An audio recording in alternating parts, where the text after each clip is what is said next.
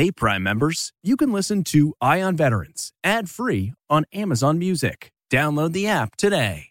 This spring, if you'd rather spend time enjoying your lawn instead of trying to keep it alive, there's good news. TruGreen is the easiest and most affordable way to get a beautiful lawn. All you have to do is water and mow, and they'll do the rest weed control, fertilization, aeration, and even some things you might not even think of. They'll do all of it, while you can do literally anything else. With TruGreen, you can have your lawn looking as good as a putting green. That's not hyperbole. TruGreen is the official lawn care treatment provider of the PGA Tour. TruGreen offers a satisfaction guarantee, and they have a verified best price promise, which guarantees you the lowest price with no compromise on quality. You do you. Let TruGreen do your lawn care. Visit trugreen.com to get the best lawn at the best price with the best people guaranteed. Looking to instantly upgrade your Mother's Day gift from typical to meaningful? Shop Etsy. Get up to 30% off well crafted and personalized gifts from participating shops until May 12th. This year, embrace your creative side. You know, the side your mom gave you, and shop Etsy for custom jewelry, style pieces, home decor, and extra special items she'll adore. Need something original and affordable for Mother's Day? Etsy has it. Shop until May 12th for up to 30% off gifts for mom. Terms apply. Welcome to CBS Audio's Eye on Veterans. I'm your host, Phil Briggs. I'm a Navy veteran, and every week I get a chance to look at the issues of the day through the eyes of my fellow military vets. My goal every week is simple bring you something informative and something that will inspire the hell out of you. This is the news and stories about the veteran lifestyle. This is Eye on Veterans.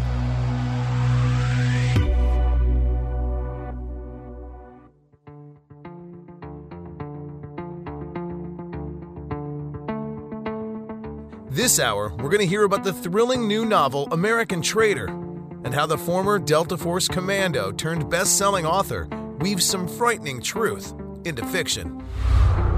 Well, the MSS, the Ministry of State Security, is three times the size of the KGB. It's the largest intelligence organization in the world. Nobody's ever even heard of them. And at first, it's always, I mean, something simple.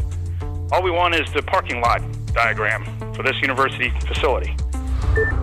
This guy gets elected to parliament. He's a, a Chinese descendant. I mean, he's, he's an Australian citizen, but he's of Chinese descent and then he finally tells the, their version of uh, MI6 or CIA in Australia, hey, uh, China fronted this for me, and I'm really worried because they're putting all kinds of pressure on me. What do I do? What do I do? Well, they found him dead in a hotel room three days later. And that's a true story. I didn't make that up. And so I put it in the book. The thing about China is that they're insidious. They do it below the radar. They're not trying to sell the CCP, the Chinese Communist Party, to us. TikTok itself, you know, that was a big fight TikTok's owned by um, the Chinese. It's a huge social media application, but everything that's in TikTok is going to the Chinese Communist Party.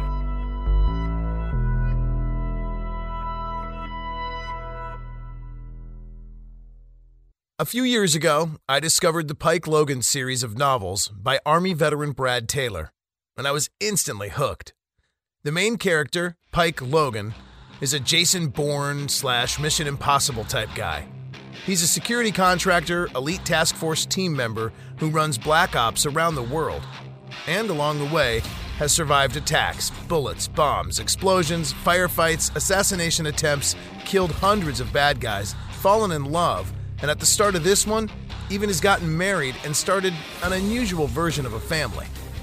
American Traitor is a frightening and accurate portrayal of Americans who, by stealing artificial intelligence computer secrets, may start an all out war between China and Taiwan, which the U.S. would be dragged into, and it would have deadly consequences for the entire world. But before we open with the book, I'd like to start with a little bit about the author, Brad Taylor.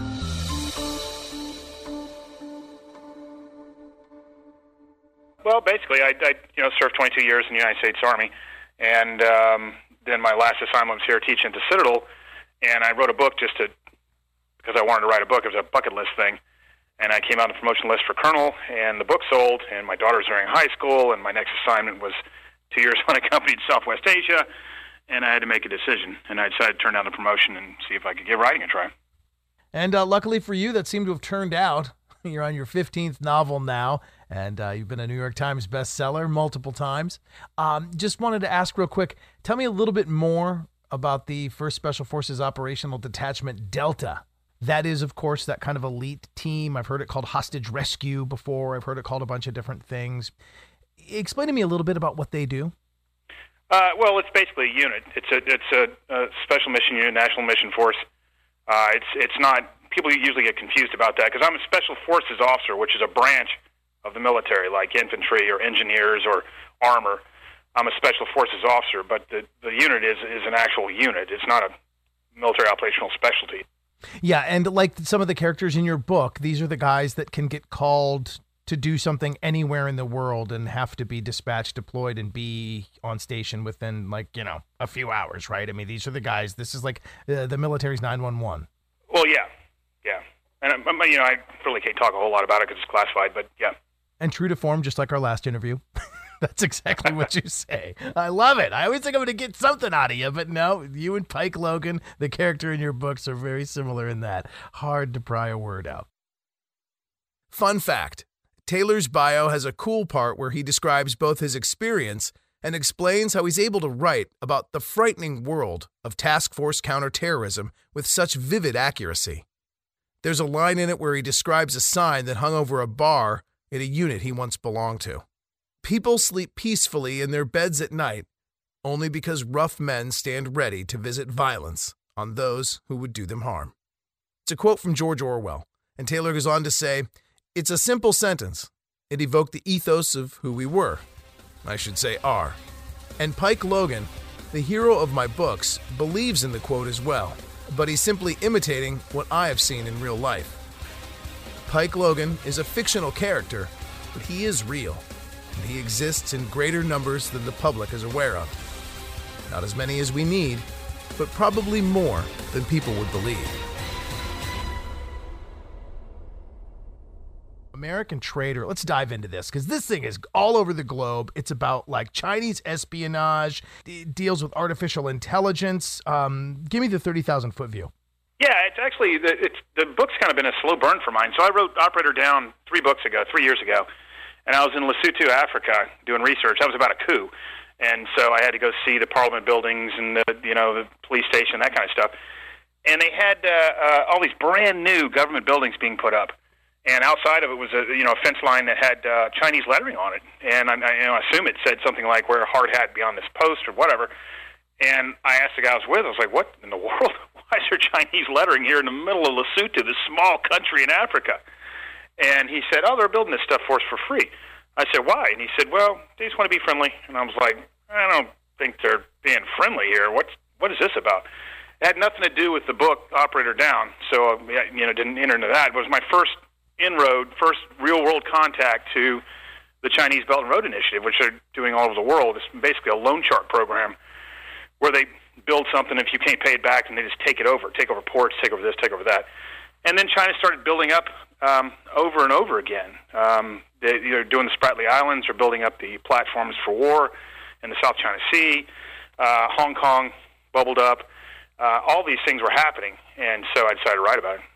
What I like is I didn't know whether the book was going to be about parenting at the beginning or if it was going to be, you know, one of these global thrillers. And, uh, you know, of course, you always write about global thrilling. But uh, Pike Logan starts off at the beginning of the book, and, you know, he's got this daughter that he kind of adopted. And I won't get into the long story there, but it's left over from the last book.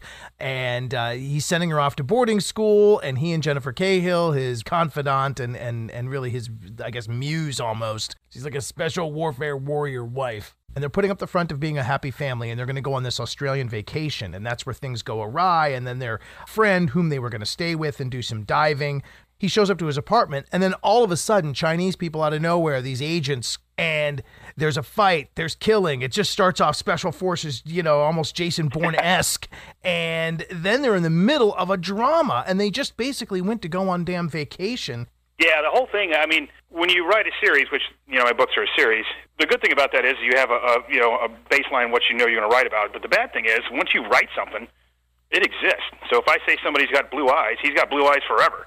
If I say somebody's five feet tall, they're five feet tall forever. Well, I wrote Daughter of War, and uh, Amina is the focal point of Daughter of War, and um, I should have killed her at the end of it, but I liked her too much. So now she exists in the Pike Logan universe, and I got to figure out what am I going to do with her.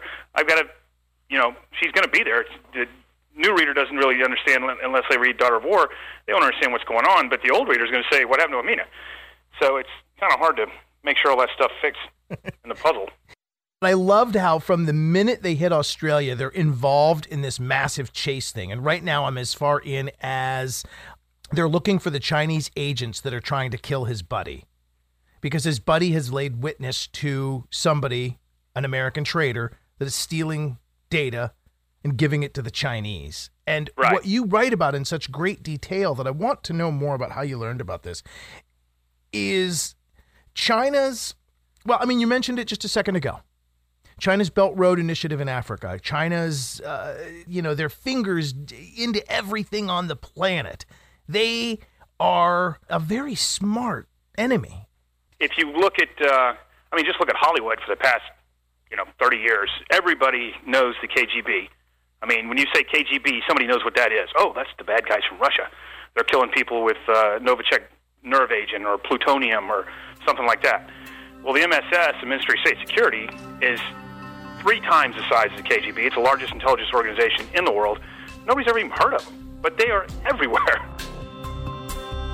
And we'll hear more from the thrilling novel American Traitor and former Special Forces author Brad Taylor when CBS Eye on Veterans returns.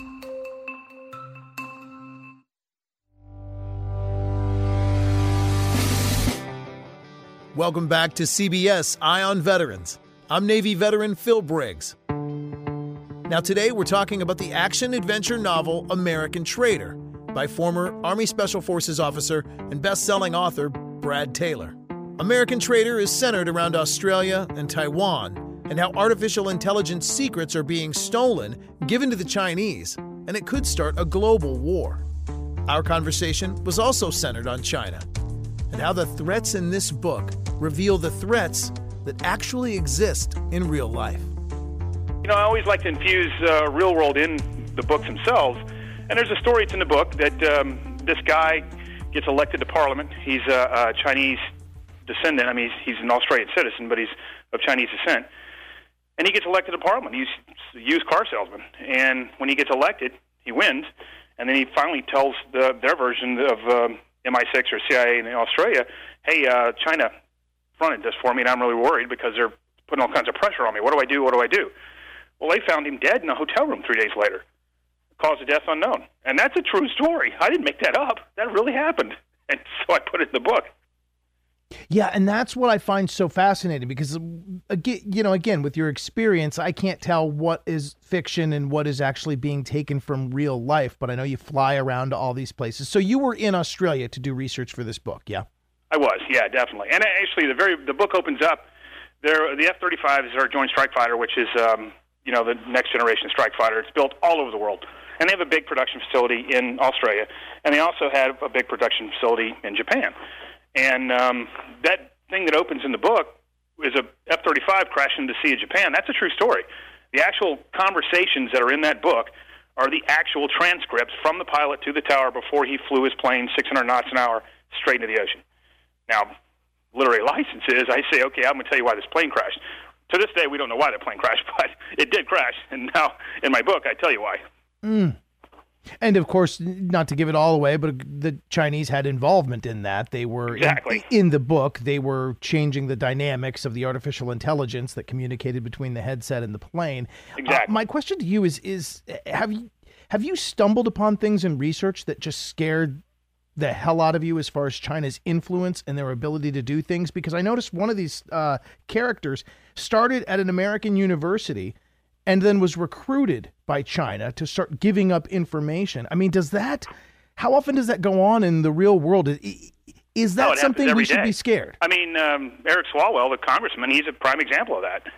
He had somebody who was helping him out, you know, just some person of Chinese descent. The next thing you know, she's working for the MSS. She's over here in America going to city council people, and they're playing a long game. You know, it's like I'm going to find this guy who's going to be a mayor. Sooner or later, he might be in Congress, and then I'll have my hooks in him. I mean, they do it everywhere. They have uh, the, the Confucian Cultural Centers are at every major university, you know, Harvard or University of Texas, you name it. And um, because you know, the universities have to make money. China says, hey, we're going to build this cultural center. We're going to give you a ton of money. Okay, we'll take it. Well, next thing you know, those guys are stealing stuff. They just had a guy got arrested flying home from Harvard, going back to China, and he had a bunch of biomedical data. There's a New York police officer was just arrested uh, last month. Um, his job was to keep tabs on Tibetan refugees and report that back to China. So it, it does happen. Wow. And you know, I think about your experience too. You know, you've you know you've been SF, you've been a guy that you know handles the hardware and you know the tip of the sword type of warfare. But I mean, what do we do about this when it's happening on an intellectual level? I mean, these are people that are stealing scientific research or or enrolling people in our universities that have access to all this research and all this data, and then somehow sneaking it home. I mean, you can't fight that with you know a 50 cal. Yeah, well, I mean, that's you know, that's basically there goes my dog. Sorry, that's basically been going on, you know, since time immemorial. It, it, it's espionage. It just happens. Uh, China has a much greater inroad into it because of the diaspora that they have in America. Uh, they leverage that, unlike the KGB or the CIA, where we go recruit a single individual, not based on heritage or race or anything like that. They will definitely recruit based solely on hey, you've got some you know grandparents over here in China, and if you want them to stay alive, you know they won't be that bold about it. But you know, hey, we're going to help these guys out if you help us out. And at first, it's always, I mean, something simple. All we want is the parking lot diagram for this university facility, and then it goes from there until mm. it's give me what's on the hard drive. Wow, wow and and and it's a vein that runs through every single one of Pike Logan's books. You can read something that is just so connected to real world spooky crap in all of your books, which is what makes them a thrill to read. Uh, let's talk about another little facet about this book that I found interesting. Uh, there's one part of it where they're talking about deep fakes, and uh, the Chinese government wants this other individual to make videos that are fake and they want them to make that based on real speeches. So they in, in they they basically digitally want to put words in somebody's mouth. Take a video of somebody giving a speech, only change the words they say and make it look legit so that this person is saying something blasphemous. And of course here they're doing it to, you know, so uh, political unrest within Taiwan. Um, share with me like your research what did you learn about deep fakes like how often does this go on and in fact when I'm watching the news, am I really legit watching what is right. real?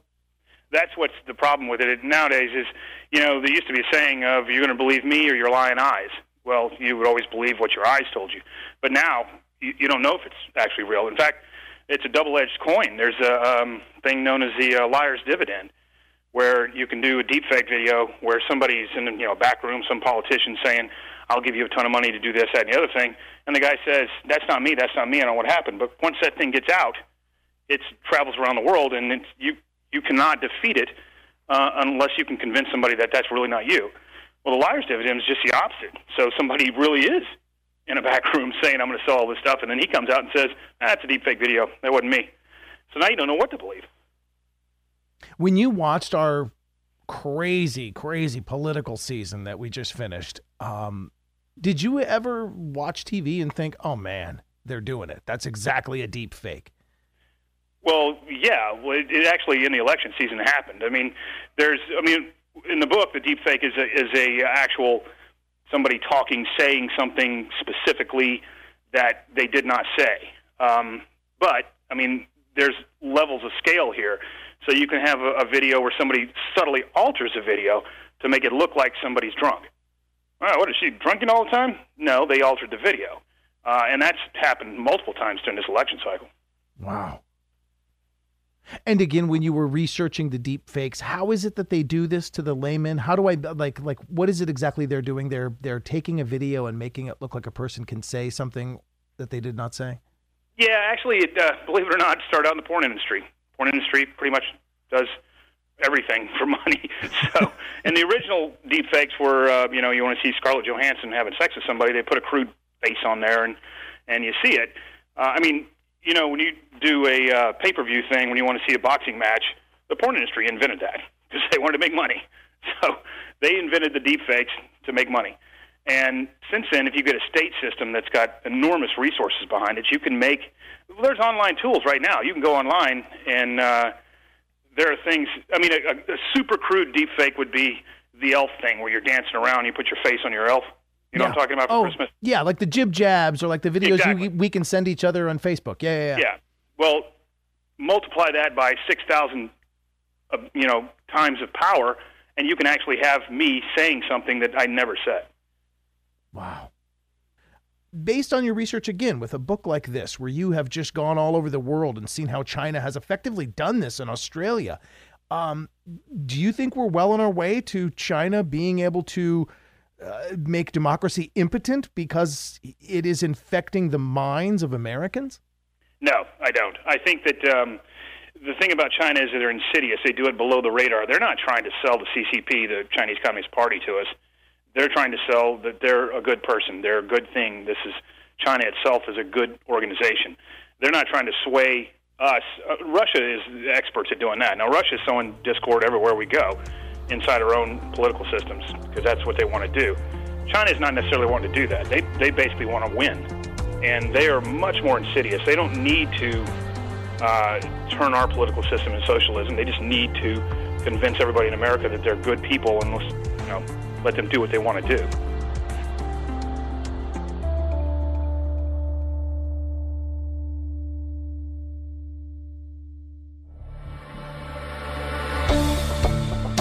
One of the other technical things I thought was cool was the communication between the snow leopard and his Chinese handlers uh, took place on this thing called Telegram.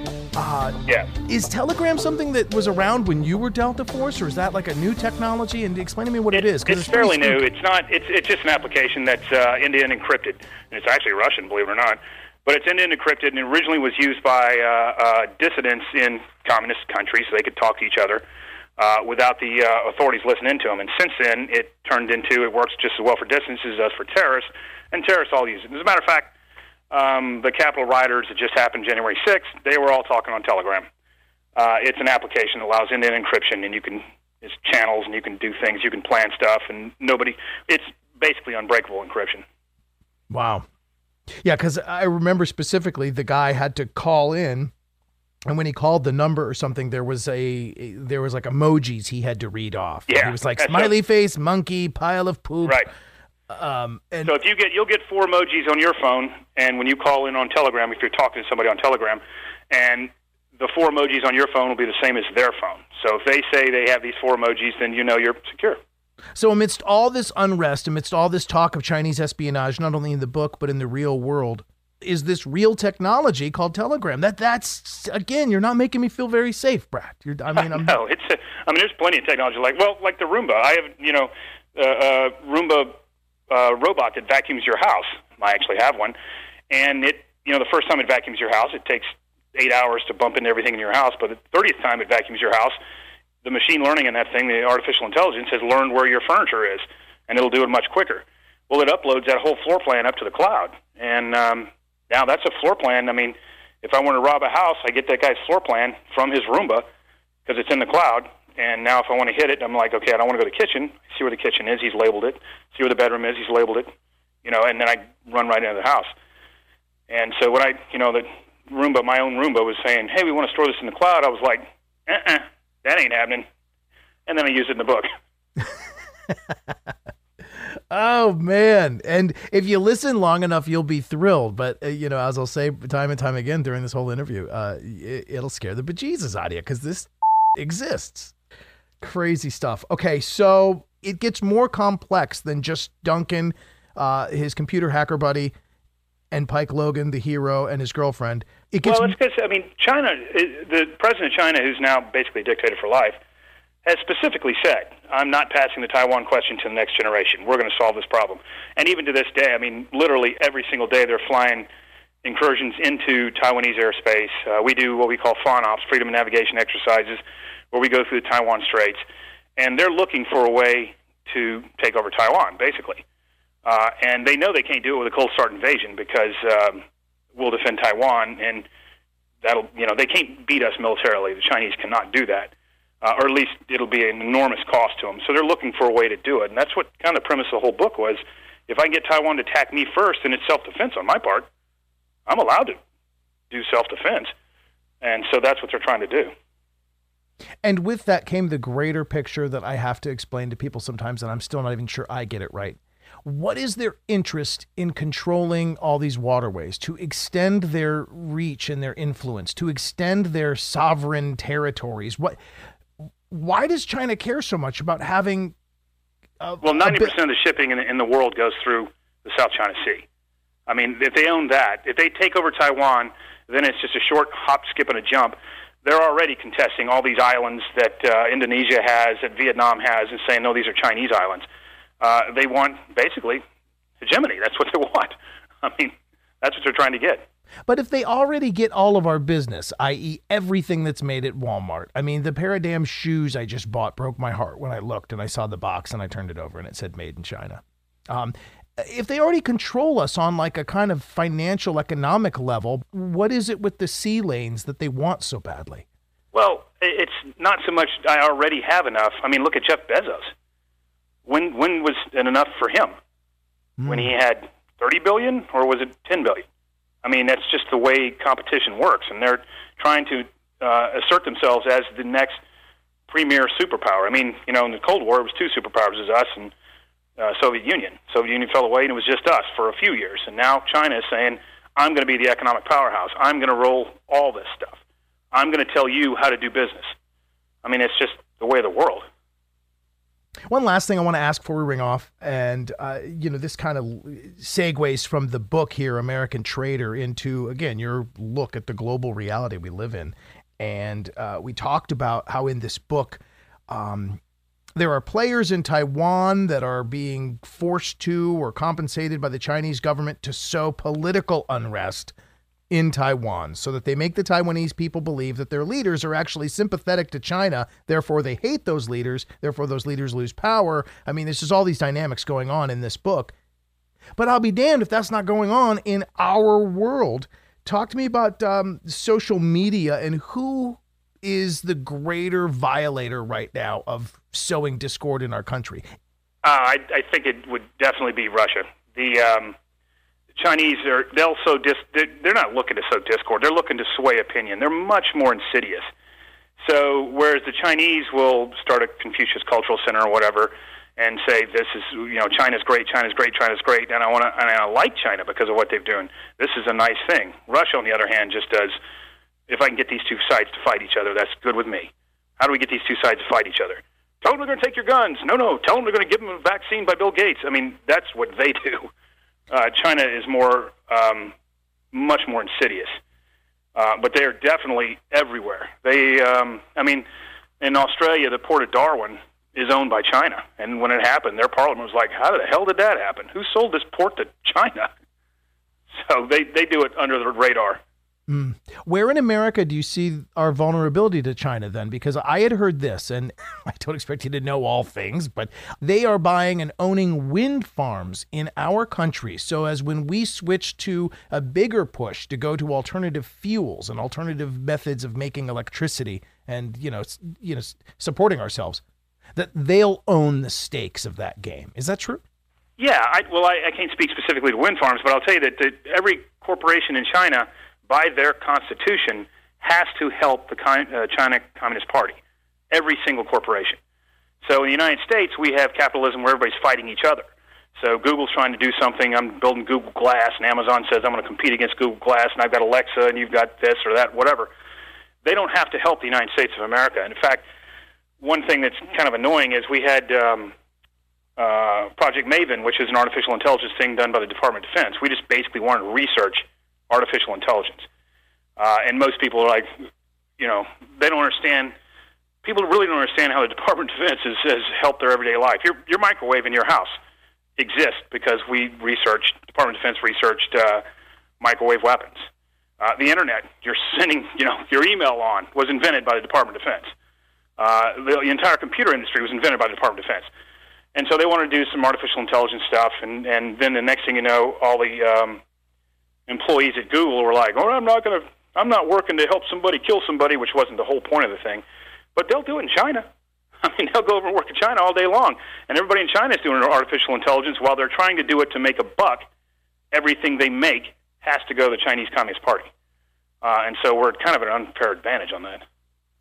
Yeah, we're so busy trying to profit off of our widgets and wheels, and we find the government invasive. And over there, they're like, uh, we're going to put this to use both commercially for the pleasure of the people in the shopping malls and everything, but also for the nefarious reasons that the government wants. Well, yeah, the 5G, uh, you know, 5G that's going on, Huawei. Um, that whole thing is just riddled with it.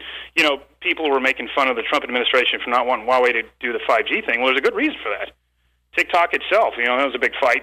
TikTok's owned by um, the Chinese. It's a huge social media application, but everything that's in TikTok is going to the Chinese Communist Party. In fact, DJI drones, uh, the commercial drones you see people flying around everywhere, DJI is the number one drone manufacturer, and it's from China. And everything you fly over when you are doing your camera mapping stuff, that's going to China. I mean, they're basically mapping the United States because they sell you a drone. Now, the company wants to make money, so sure, I'm going to sell all these drones. I'm going to make a better drone, better mousetrap, that kind of thing. But every bit of information that's coming out of that drone is going to the Chinese Communist Party.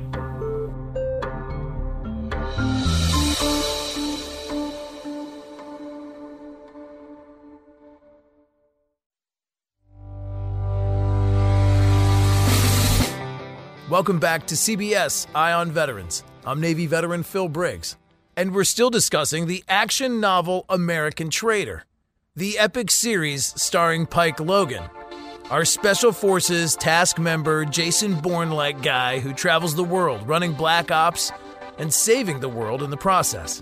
Now, as this book is based on Chinese espionage and trying to spark a war with Taiwan, they discuss in it using social media to create unrest in a country and basically topple it. And I couldn't help but think that sounds awfully familiar. So I had to ask the book's author about it, former Special Forces himself, Brad Taylor. Um, were you surprised by January 6th? Uh, actually, I wasn't, to be honest with you. I mean, you know, Trump had been saying that for. I had arguments with my family and everything. He'd been saying it for six months.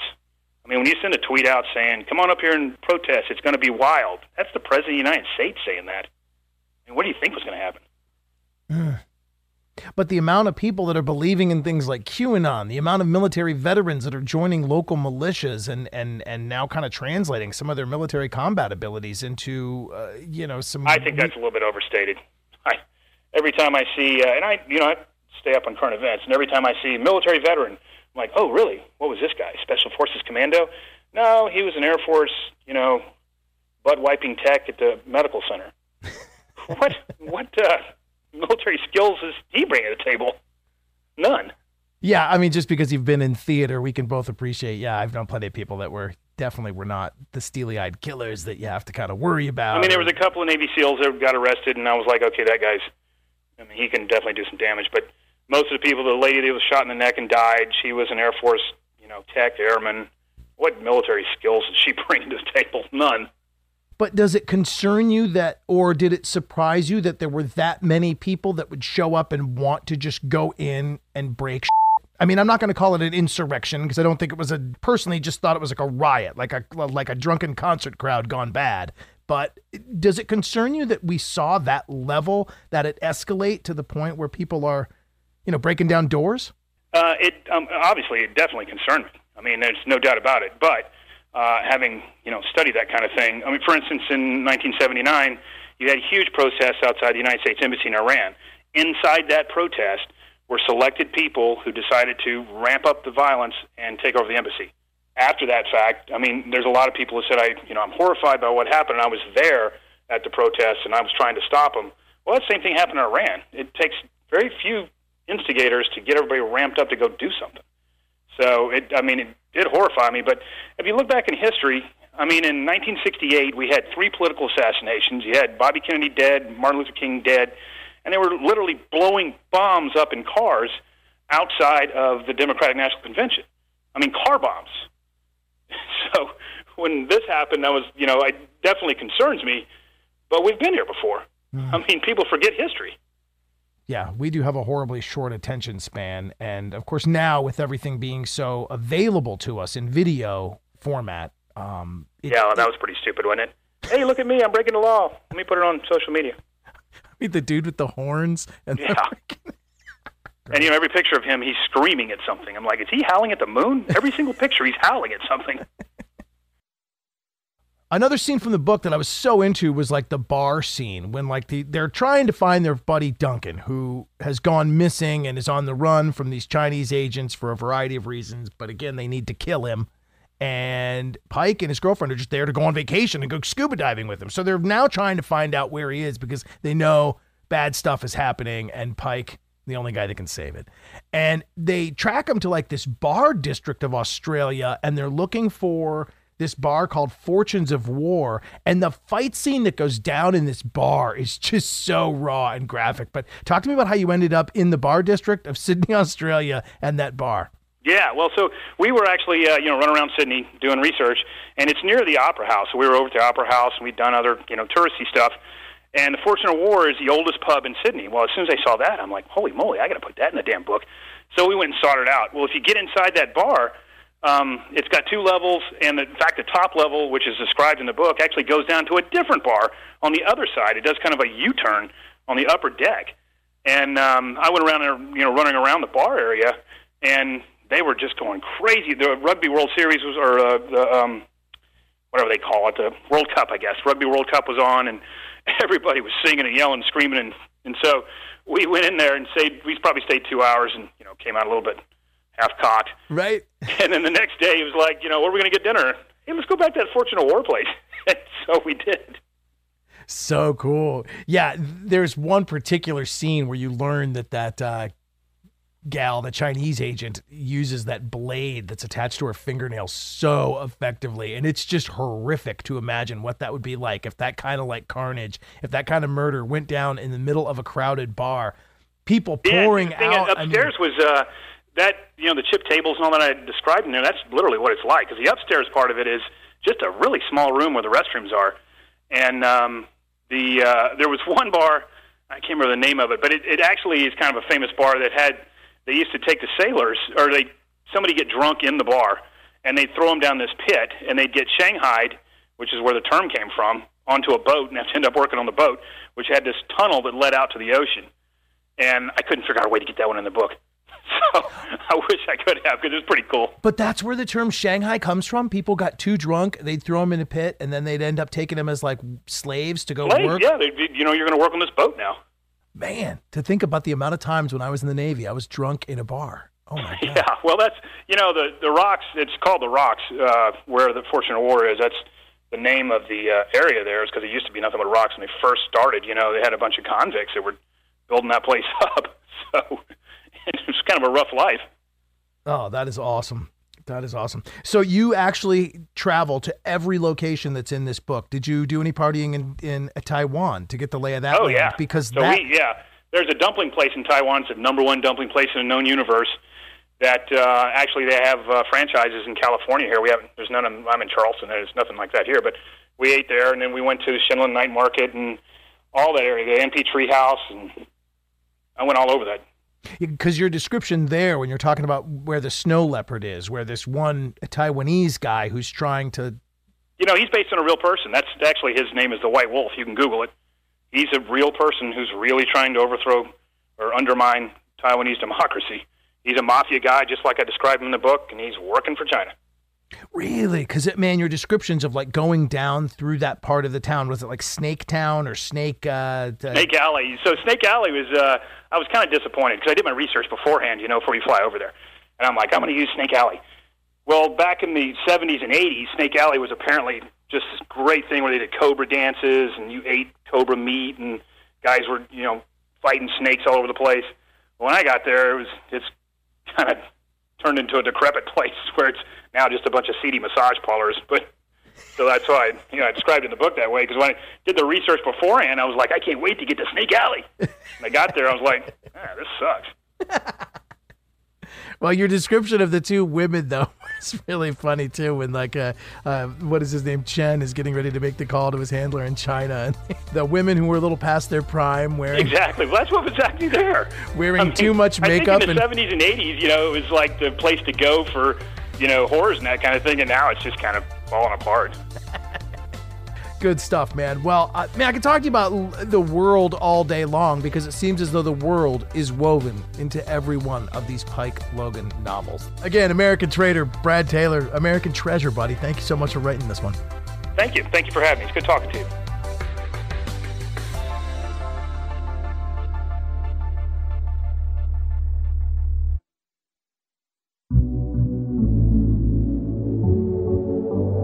All right, so that does it for this week's show.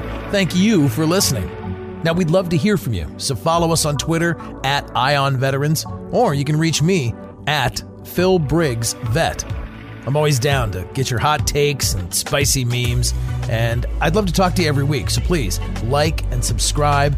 Hell, even give us a review of the show, because the comments and reviews really help us tailor the show to you. Again, I'm Phil Briggs, Navy veteran and reporter with ConnectingVets.com in Washington, D.C. And I look forward to talking to you again on another episode of CBS Audio's Eye on Veterans.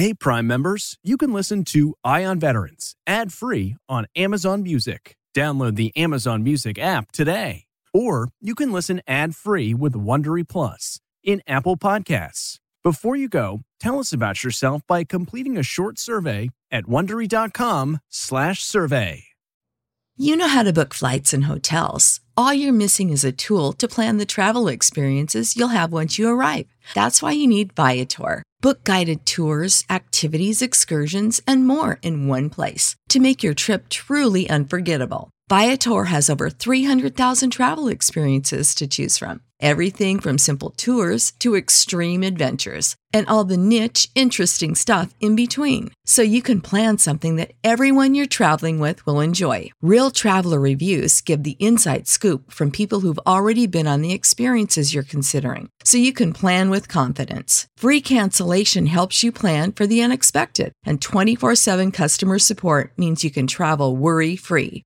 Download the Viator app now and use code Viator10 for 10% off your first booking in the app. Find travel experiences for you. Do more with Viator. Survivor 46 is here, and so is On Fire, the only official Survivor podcast. And we have a twist this season. The winner of Survivor 45, Dee Valladares, will be joining us every week. We're going behind the scenes of the biggest moments, the how and the why things happen, and the strategy and analysis you can only get from someone like me, a Survivor winner. Listen to On Fire, the official Survivor podcast, wherever you get your podcasts.